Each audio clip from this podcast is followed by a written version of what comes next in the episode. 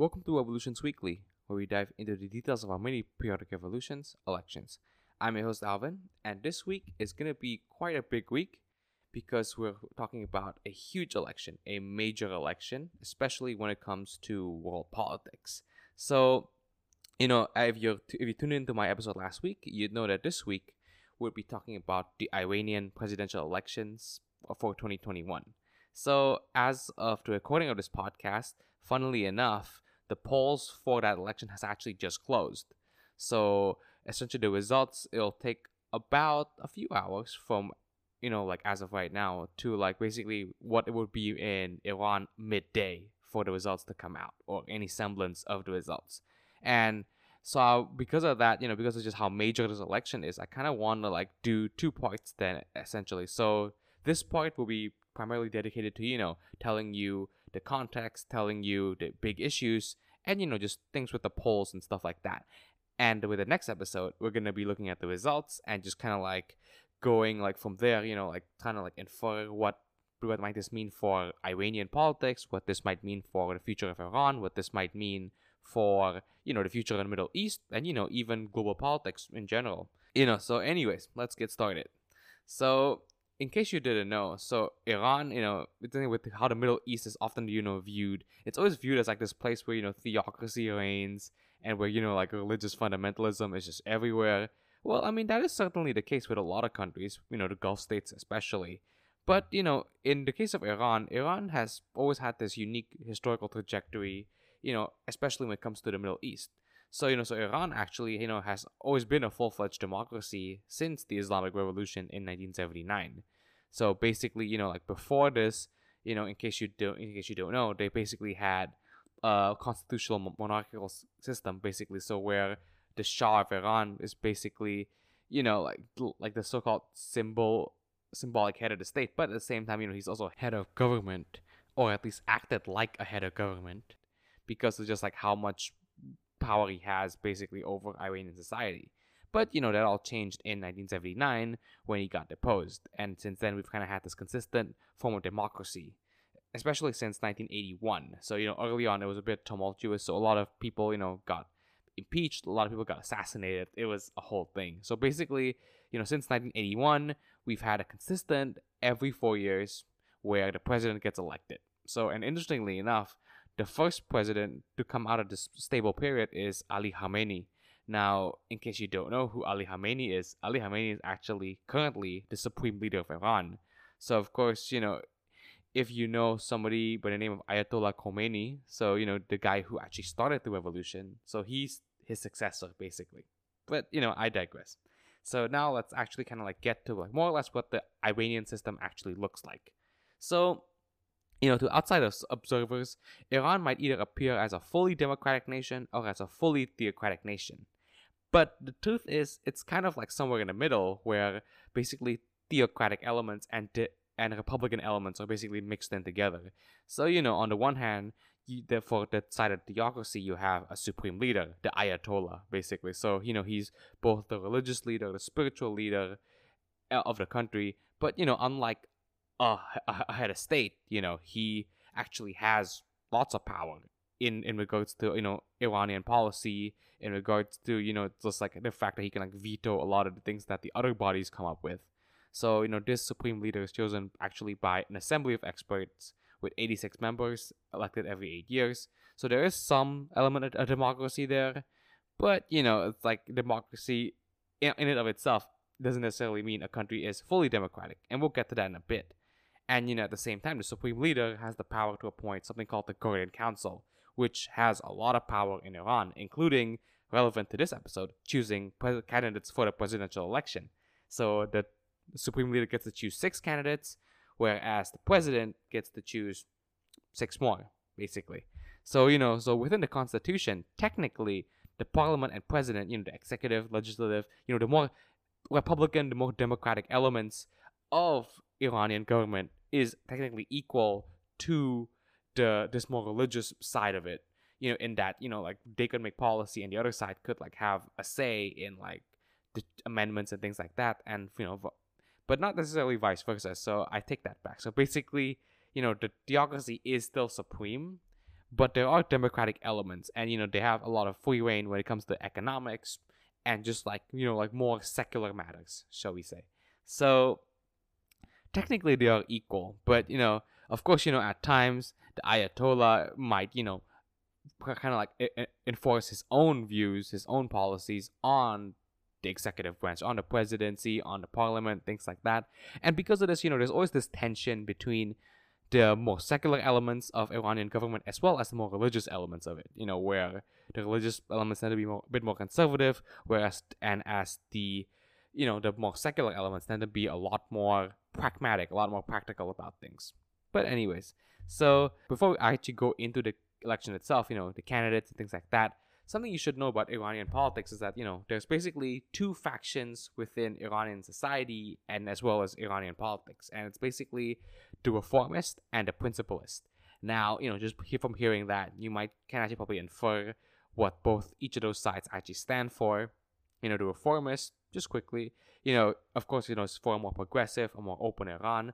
So you know, you know, the ones who are like a lot more practical, the ones who like a lot more.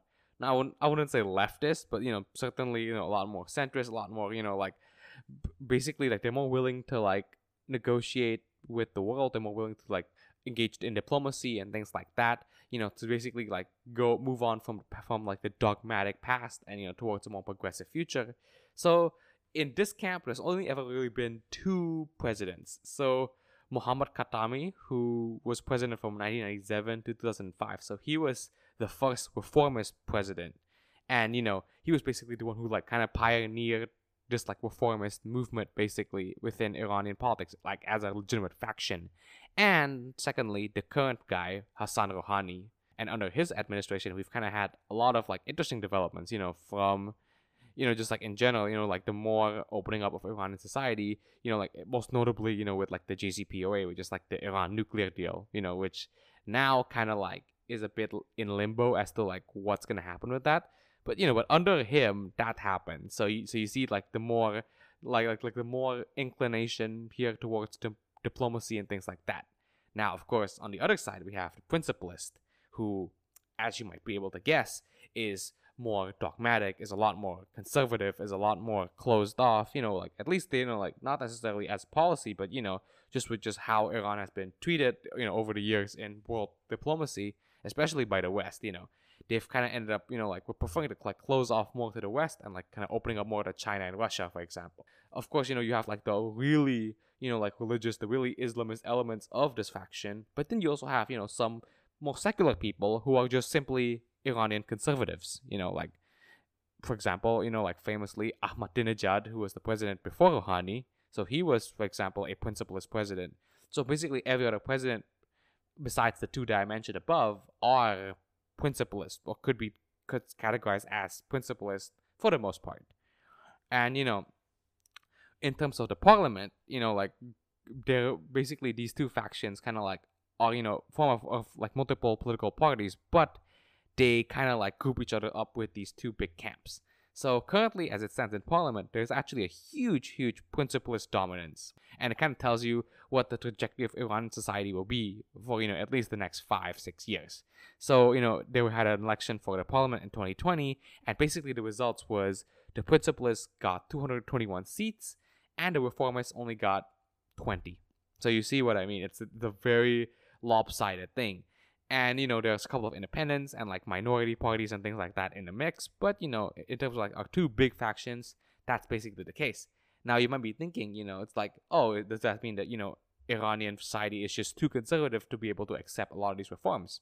Not necessarily because in 2016 for example we have kind of like a reverse where the principalist has 83 seats and the reformist has 121 so you see there's more of a reformist you know dominance in this case albeit you know there is also like about a hundred independents with varying political inclinations.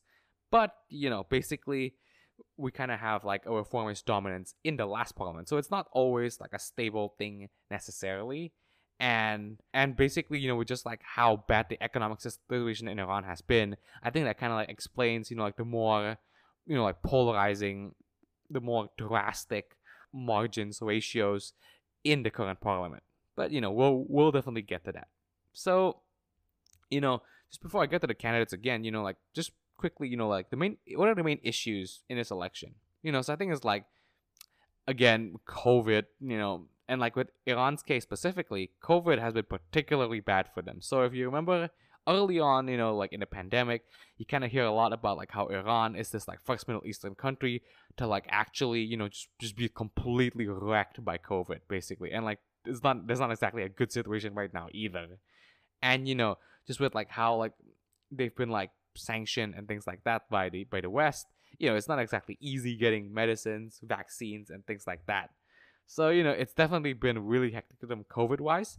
And you know, getting to what I just said earlier, it gets to my second point basically about you know economic sanctions. So you know, so Iran has kind of been in like a rough patch for like the last few decades, just you know simply because for the simple reason that they've been sanctioned by the West, and you know because they're sanctioned by the West, you know it blocks a lot of things from technology, from you know a lot of potential customers for their goods for to export things like that, and you know most recently, yeah, COVID goods, you know to help with the aid of COVID nineteen goods, you know like vaccines, you know, mask machines and things like that.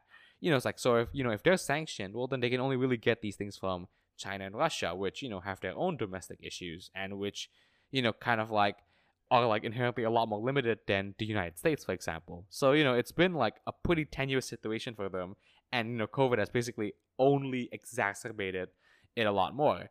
And you know this idea of sanctions by the West, that's why you know whereas the principalist would like you know, to just say, you know, screw the West, let's just go with China and Russia, the reformists would actually like to open up relations with the West. And hence, you know, we see this in things like the Iran nuclear deal and stuff like that. You know, so that's basically kind of like like the two approaches that we have to like this huge problem, this like overbearing, this dominant problem of sanctions. And that's basically what's underpinning a lot of like the dynamics of politics within Iran. So now enough dilly dallying. Let's get to the candidates. So first of all, we have a guy by the name of Ibrahim Raisi, who's currently the Chief Justice of Iran, actually, and you know he's part of the party called the CCA, or you know the Combative Scholars Association. Not really a political party, but you know definitely a big organization and part of the Principalist camp. So you know, he's of course, you know, like I said, principalist, and he's actually interestingly enough ran once before against Hassan Rouhani in the last election. But, you know, of course, Hassan Rouhani won a second term, but, you know, he got about 35, 38% of the vote. So he's definitely a prominent figure in Iran, and he's definitely, you know, a guy who has a lot of following. You know, but like, of course, you know, like in this case, there is some controversy as well because Ebrahim Raisi, you know, actually, you know, like being you know, like in the judiciary system for decades, essentially. You know, he's been responsible for basically a lot of like the more controversial elements of Iran's justice system. You know, where he basically kind of like, you know, like I think 1988, for example, there was this huge trial with like a whole bunch of like activists and things like that, and basically, you know, they were all like killed basically. So that was so like that's basically why you know he's basically also known as the blood judge, for example. So that's you know interesting as well. You know, like was like internationally, he's actually kind of like condemned. He's actually kind of like I think sanctioned by the U.S. the government, for example. So you know he's a very controversial figure, but in Iran he has a pretty decent following and a decent chance of winning. So the next candidate is Mohsen Rezai, who's a longtime member of the Iranian parliament. He's part of the RFII, the Resistance Front of Islamic Iran, and he's a principalist as well. And then we have Amir Hossein Ghazizadeh Hashemi, who's an independent, technically running in this election, and he was he was actually a member of previously the Front of Islamic Revolutionary Stability, so that can kind of tell you that he's also a principalist. And now, lastly, we have Abdul Nasser Hemati, who's a different candidate than the other three. So he's head of the central bank currently, and he's pretty close to Hassan Rouhani. So you know, because of that, it puts him firmly in the reformist camp. You know, so he's part of the executives of Construction of Iran, which is like another political organization. So, you know, out of, out of like the four candidates, basically, we have one reformist and three principalists. But you know, it's it's a kind of like a lopsided race. And initially, you actually had seven candidates. So you actually had two principalists and one reformist. Now, you know, they probably all dropped out for various reasons, but you know, a likely reason perhaps is voter vote consolidation and just like kind of like you know, like the things that are going on behind the scene that's encouraging them, that's enticing them to kind of like drop out ultimately. And but then like in terms of like, you know, like what the race ultimately is about, you know, like I said there were four candidates, but really the way it's been being portrayed in the media is it's really a two-way race between Ibrahim Raisi representing the principalist and Abdul Nasser Hemati representing the reformist. Now, there are definitely a lot of you know like more stronger reformist you know politicians in Iran you know that Abdul Nasser Hemati is definitely not one of them. He's a good guy, you know, he's a pretty like smart economist and things like that, but he's definitely not a guy with any sort of charisma, nowhere near as much charisma, for example, as Hassan Rouhani, you know, who's been able to, through his own like personality, his own like good policies, to basically kind of like push for the reformist side of politics. Whereas, you know, Abdul Nasser Hemati is a relatively weak figure and this basically will reflect in the polls, which we'll get to in a bit. But you know, basically, you see kind of like how it's lopsided in favor of the principalists and things like that. This is not by coincidence. At least it isn't to like the more liberal elements of Iranian society. And because, you know, because they kind of see this, you know, as a deliberate manipulation of the system, there's actually a pretty huge movement going on in Iran currently to actually boycott this particular election. So, you know, and like to be fair, they're kind of like somewhat justified in that assessment. So, as I said earlier, the way candidates are chosen is that they have to go through the Guardian Council. Now, the Guardian Council, like I said earlier, is basically kind of appointed by the, the president. At least six of the members are appointed by the president, but another six of the members is by the supreme leader. So basically, you know, like they have the final say basically on like who gets to go on as president and who doesn't. So basically, out of 600 candidates, including some pretty strong reformist candidates, only one actually ended up being on the ballot, which is you know, which kind of like tells you that you know there's what some people are saying is that you know there's like some things going on in the back, there's some manipulation and things like that, and at the same time that you know basically this election is kind of just a formality, and that they're basically just giving the red carpet, as it were, to Ibrahim Raisi.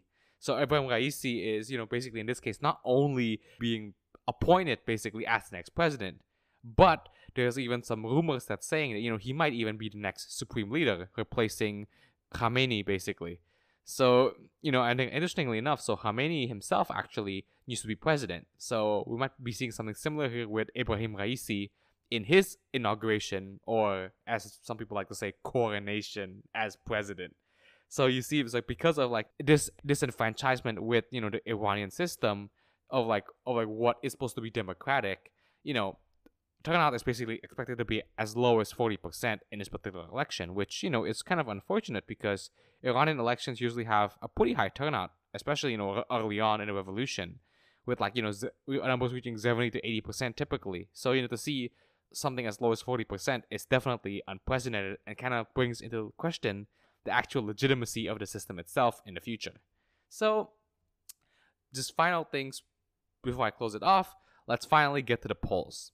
So as of right now, you know, as I was saying earlier, you know, with like how there's a boycott amongst the reformists, and at the same time how you know they're basically making it all go in favor of Ibrahim Raisi. There's the polls kind of like reflect that somewhat. So what we have is basically Raisi is expected to get 64% of all the votes cast, and Hemati to a reformist candidate is only expected to get 4.2, which this goes back to what I was saying. And like he's a good guy. He's certainly a you know like a technocrat, but you know he's he he's no Hassan Rouhani. He's no Muhammad Khatami. You know he's not these like he's not this charismatic leader who can actually garner proper support. So he has four percent and Raisi has sixty four. So we kind of know where this election's going more or less. And you know the fact that only about 40% of people say they would actually definitely vote you know, kind of tells you what the state of the Iranian system actually is and like kind of tells you what Iranian democracy will probably look like in the future unless there's a huge reform or there's a huge movement against you know like how against this whole tinkering issue so in terms of the actual results they haven't come out yet so i'll be doing an episode probably a day or two from now going through these results exactly you know with you. And if in the future we have similar situations with you know like a nice major election we'll definitely do the same thing as well. You know i'm trying to get more content out there in general. And you know and if you guys like you know a lot of these more like you know two parter a lot of these like more in-depth kind of episodes you know do let me know in the comments you know on if you're on youtube for example. But just in general you know that's all i gotta say for now and you know if you're on spotify if you're on all these other podcast platforms you know give this podcast a follow share it with your friends helps a lot and if you're on youtube you know comment like subscribe you know and just kind of tell me what what you what you think the results will be what this kind of tells you about Iranian politics. And you know, something I haven't really done uh, yet is you know just tell me what you want me to cover. What what elections, what political issues, what electoral issues, what figures, you know, like whose biographies you want me to cover. Just you know, just totally you know go wild. So that's all I have for you this week. Not this week. So that's all I have for you for now. See ya in the next episode.